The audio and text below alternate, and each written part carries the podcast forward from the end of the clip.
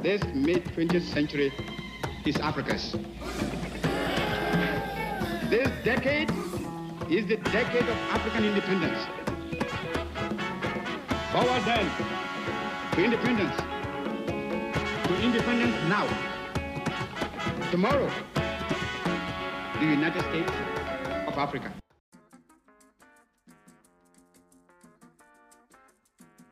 Jambo Marafiki, and welcome to another episode.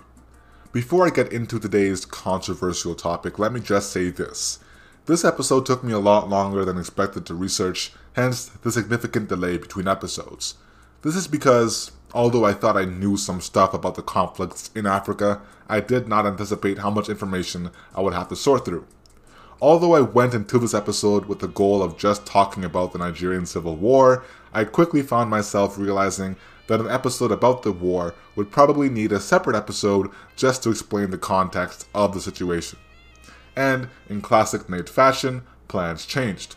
So instead of just talking about Biafra and the conflict surrounding it, today we will dive into the origin of modern conflict in Africa. Today, the Hungry African Child Story. Part 1.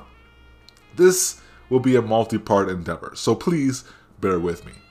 I cannot guarantee a timeline as to when the next episode will be released, but it will be hopefully less time than it took for this one. Anyways, without further ado, today's episode. Today's story, like many others in modern Africa, begins in the 1880s, in the courts of Europe's largest powers. Now, by 1880, the vast majority of Africa was free from European rule, save a few small, loosely governed colonies. The only exception to this was the Orange Free State and Transvaal in southern Africa, which was made up of Dutch settlers who escaped British rule. These settlers set up their own independent countries where slavery and the later predecessor to apartheid took place with little to no intervention. But this is a story for another day. A mere six years later in 1886, and every single bit of African land besides Ethiopia and Liberia was claimed by a handful of European empires. This is essentially how Africa became colonized. Europeans gathered at a conference in Berlin with a large and inaccurate map of Africa and drew lines, arbitrary borders, and divided up the continent between themselves. No African was present. On top of that, many people there have never even set foot on the continent. This short period of rapid colonization had devastating results for the people of Africa. Now, I never quite liked the term colonization when it came to Africa. But it is the best English language term we have, or at least I think we have. See, Africa was not colonized in the same context as, let's say, the Americas or Australia. It was not even necessarily conquered, it was just unrightfully claimed. Imagine if you were, let's just say, to one day own every single mall in Arkansas. Even though you never have been to Arkansas, you don't even know if Arkansas has any malls. Hell, you don't even know if Arkansas really exists. All you care about is that you now own all of the malls there. Nobody in Arkansas knows who you are. No mall owners have any idea who their new boss is, but you now own all the malls in Arkansas. Just like that. This is what basically happened in much of Africa. Again, not so much in the southern extremity, that situation was more along the lines of what happened in the American West during the Great Manifest Destiny Western expansion. See, colonization in the North American context meant mass migration from Europe to the Americas. These people came over for many reasons, primarily cheap land and less religious persecution. This is what is known as settler colonialism, just like Israel today. Anyways, of course, this did not happen in Africa. See, a colony by definition implies large scale settlement of people from elsewhere. Colonists made a new home out of a foreign land. Africa was never truly meant to be the home for Europeans. Hence, why the result of European colonization in the Americas is radically different than that of in Africa. America was built by the colonizers. Africa, well, was not. Rather, Africa was viewed like a large untapped natural resource. From the onset of the transatlantic slave trade, Africa was a source of money for European capitalists. Rather than build roads, schools, cities, and factories like in America, Europeans built mines, logging camps, and small coastal trading settlements. Rather than send over immigrants to be workers, they sent over engineers to recruit the local African populations to labor for them. In essence, this is still going on today with the many Chinese factories around the continent. Now, okay, I get it. You're thinking, Nate, this is an obvious reason as to why the 60s and 70s were an extremely violent time for the continent. New countries, low education rates, the perfect feeding ground for corruption, war, and other human made disasters. But the 70s ended 41 years ago. And by this logic, Djibouti, which is the last African country to officially gain independence from a European power in 1977, should be the most unstable and war torn. But this is not the case. In fact, it's far from true. Although lacking many basic human rights, Djibouti can be considered somewhat of an African success story. It prioritizes education with a staggering 20% of its national budget going towards education alone. Besides from a relatively small insurgency in the early 90s, it has had a peaceful history since independence. To use the logic that new African countries experience issues and older ones do not, well, it's simply not true. But it does have somewhat of an impact. Take Angola, for example, only gaining independence in 1975. It has a history mired in internal conflict, and is still dealing with this large scale internal conflict to this day. Combine that with the extreme corruption amongst its political elite, the gentrification of Luanda, and the oil money, Angola is a stereotypical African story. Same goes for Mozambique, which also gained independence earlier in 1975. But then there's Liberia, the first of Africa's colonized countries to gain independence way back in 1847, before even Canada became independent. But Liberia is arguably in a worse state than Angola. War, disease, corruption, poverty are all synonymous with Liberia. Today, when one thinks of Liberia, Ebola and, and even cannibalistic warlords may even come to mind. So, why? Why is Africa like this? Why do we associate Africa with the hungry African child trope? Why is Africa seemingly so random and unpredictable? Well, there's a surprisingly simple answer to this question. And this answer applies to every case of poverty anywhere in the world money. See, for a long time, Africa has been portrayed as poor and unproductive. However, this is far from reality. Africa is arguably the richest part of the world. The issue is that everyday Africans see practically none of this wealth. Instead, it is siphoned into the pockets of rich foreign so called investors. The remaining drops of wealth are largely pocketed by politicians. When the people become fed up with these corrupt politicians, coups often occur. When a coup does not go to plan, civil war. In war torn countries, the warlords and generals take the role of politicians and use the little remaining natural resource wealth to fund their campaigns. Once success has been achieved, the same cycle repeats itself. So, in essence, it's not poverty which grips Africa, it's the lack of wealth control. Of course, this cycle is going on to this day, and in some cases in a bolder manner than ever before. According to some sources, there are well over 10,000 Chinese owned factories and manufacturing plants on the continent alone. On top of this, there are countless European and North American owned factories as well. These businesses operate on what is known as a debt based economy, where so called poor countries take out loans from so called wealthy countries and develop infrastructure and whatnot, only to then be unable to pay back these loans. So they pay in natural resources and land instead. Or they also pay by providing absurd benefits to these foreign companies, such as tax free business. This debt compounds itself to the point where many African countries today rely on it. Today, if you visit Zambia, for example, you would constantly be bombarded by the presence of Chinese businesses and business people. The same goes for many other African countries, and countries with large African diasporic populations in the Caribbean and Latin America. Now, you would think that this provides a benefit to the African people, but sadly, that is incorrect.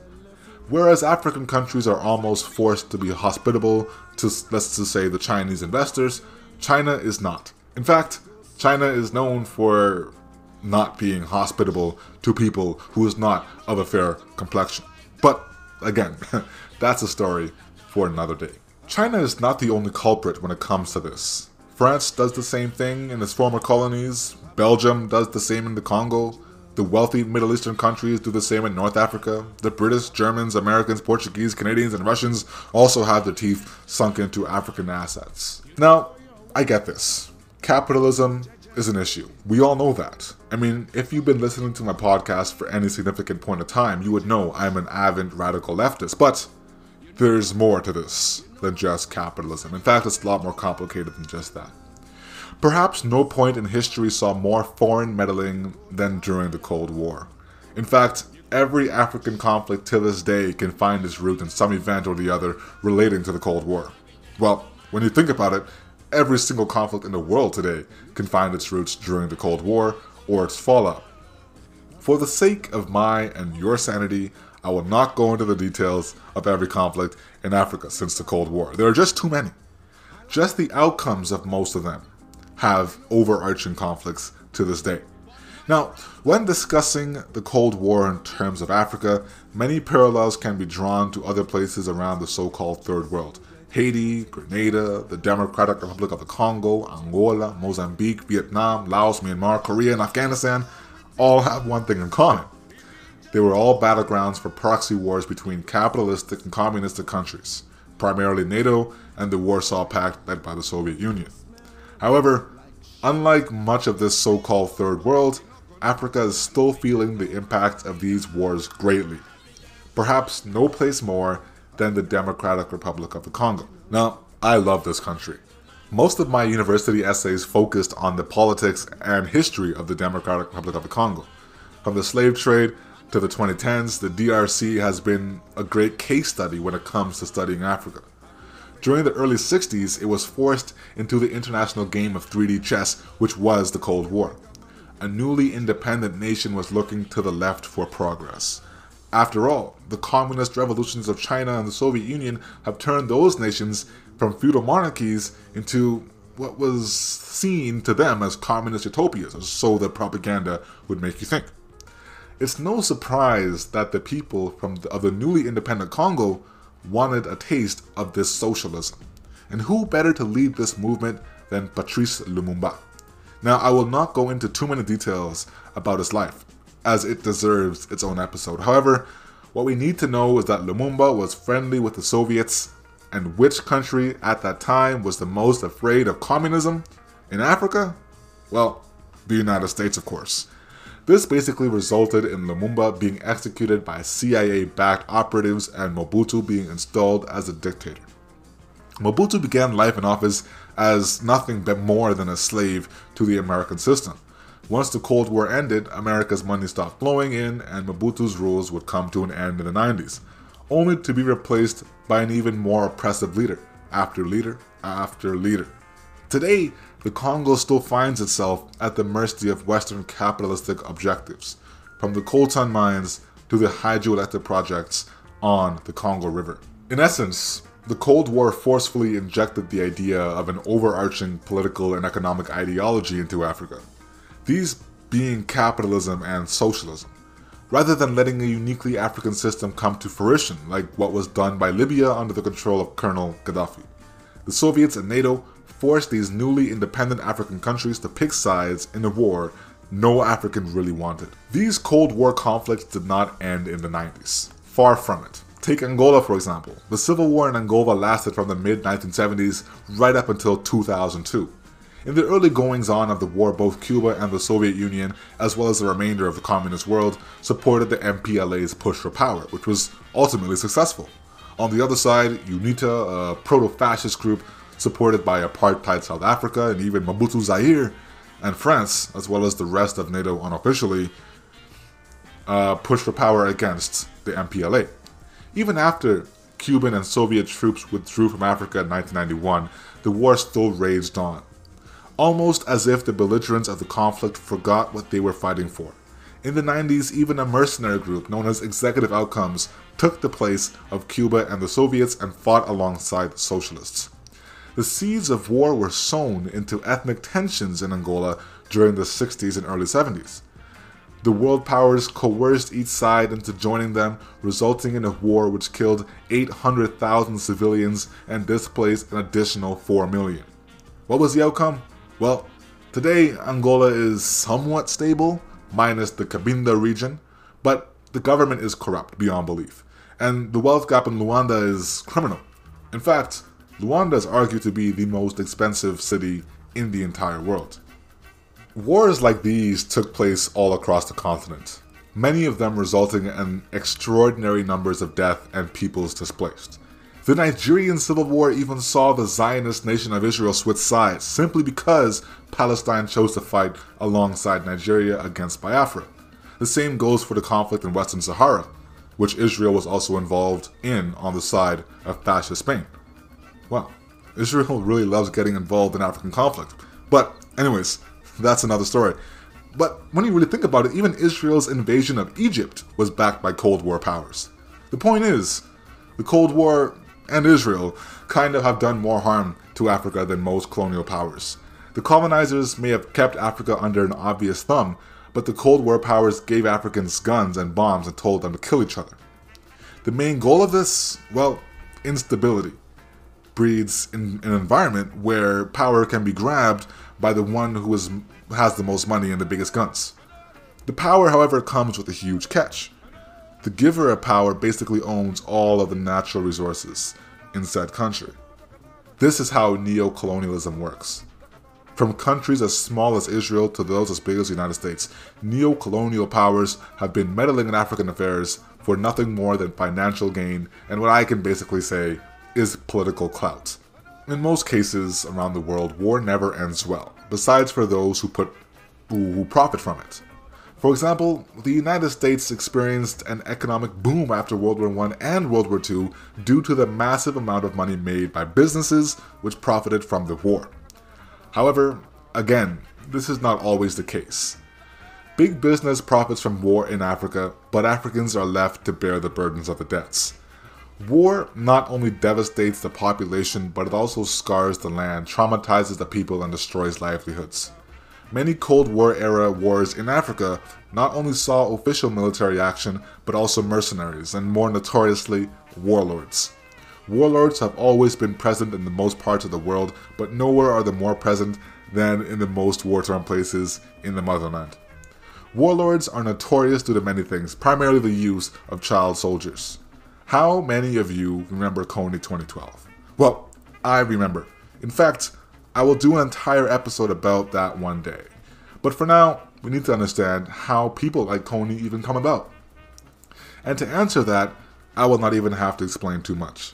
Warlords in Africa and the rest of the world are after one thing power. This lust for power is financed by businesses and governments, agencies overseas. The CIA, as well as Mossad in Israel, are very well known for doing this. This overseas entities would finance and train and equip the highly power hungry people and guide them in leading what can only be called a campaign of terror.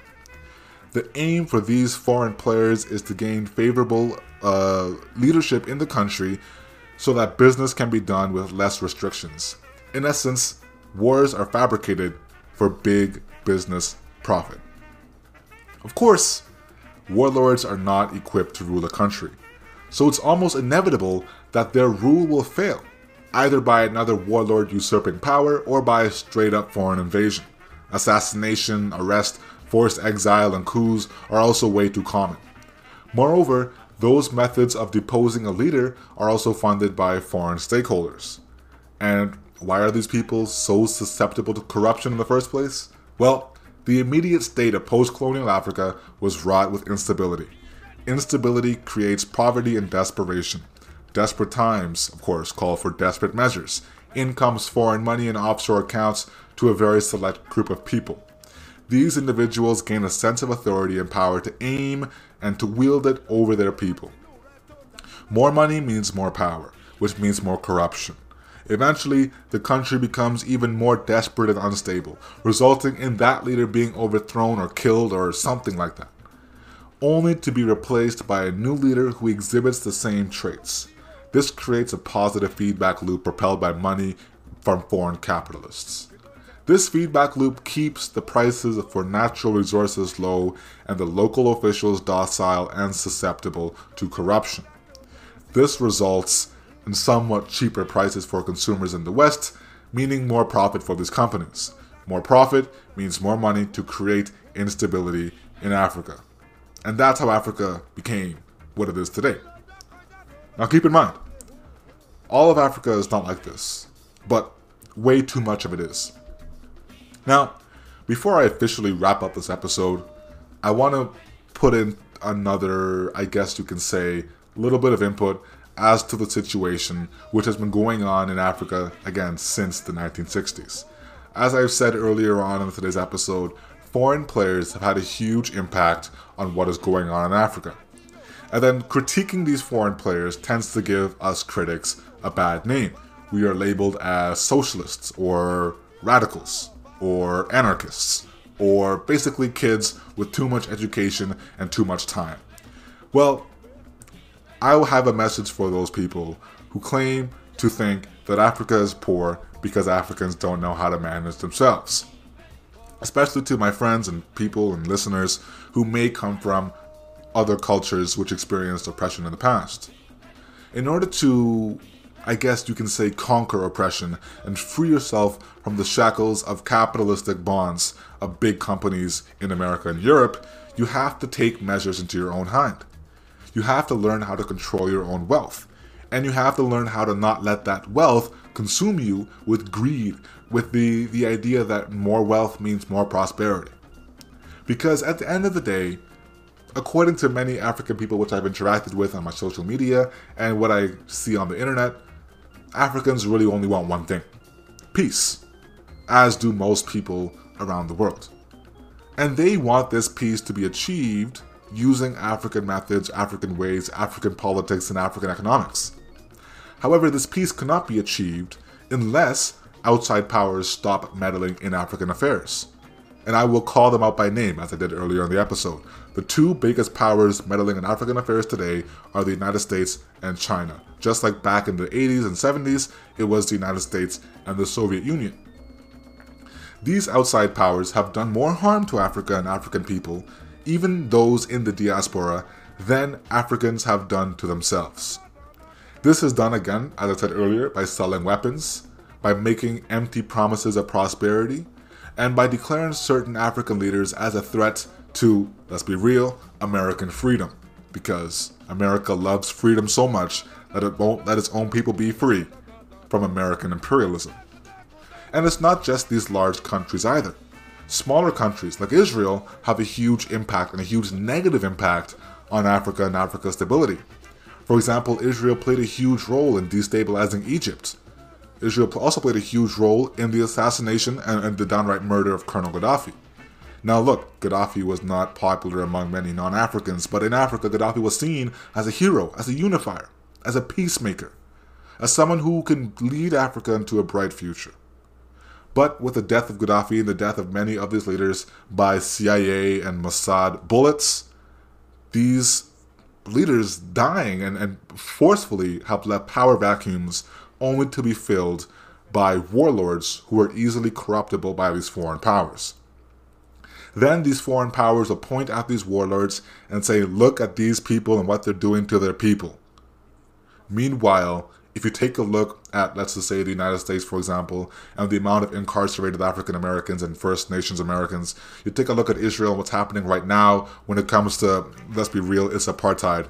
Anybody who studies history will see what's going on in Israel as apartheid. And as someone who is an African, to see what's going on in Israel to my uh, fellow people of oppression, the Palestinians, you know, there's not much I can say other than a revolution is needed in such a situation because things like apartheid and capitalistic greed and, and state sponsored racism have no place in the 2020s. They have no place throughout history, but especially today when we are all aware of what's going on in the world. But in the next episode, I talk about this topic. It may not be the next episode that comes out, but it will be sometime in the near future, hopefully before uh, uh, the end of June. I don't know when, I can't promise.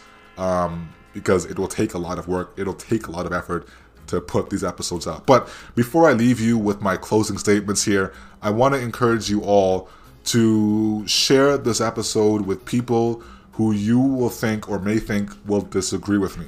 Whether they be African or non African, I don't really care. It's important that these messages get out to the people to understand that it is not Africa that's causing Africa's suffering.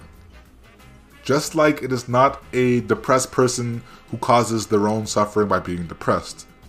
It is the state of their existence, the, the, the life that they have to exist in, that forces them into this state of oppression and depression and suffering. They did not choose the life. And the life did not choose them. The life was forced upon them by those on the outside who saw them as easy pawns and, and, and cheap, worthless workers to be used to utilize and to make a quick buck. Anyways, that's enough for that today. And that, Marafiki, is where I will end today's episode. See, I told you that all of this will most likely be a multi part endeavor. However, before I officially wrap up, I will leave you with this task. Now, please, when you have a chance, do some research of your own. Watch documentaries both from non African and African providers, and if you would like, I could let you know what these sources, uh, what sources I use for my episodes. There are a lot of them. I'll be happy to let you guys know them and utilize them uh, if you want. Let me know. Anyways, I am Nate, your true Rafiki. Please don't forget to check out my social media at Rafiki Pod and reach out to me on there. Also, if you can, please share my podcast with your friends and family. Maybe even save a few episodes to listen to offline while you're out. As always, stay safe, and you will hear from me soon.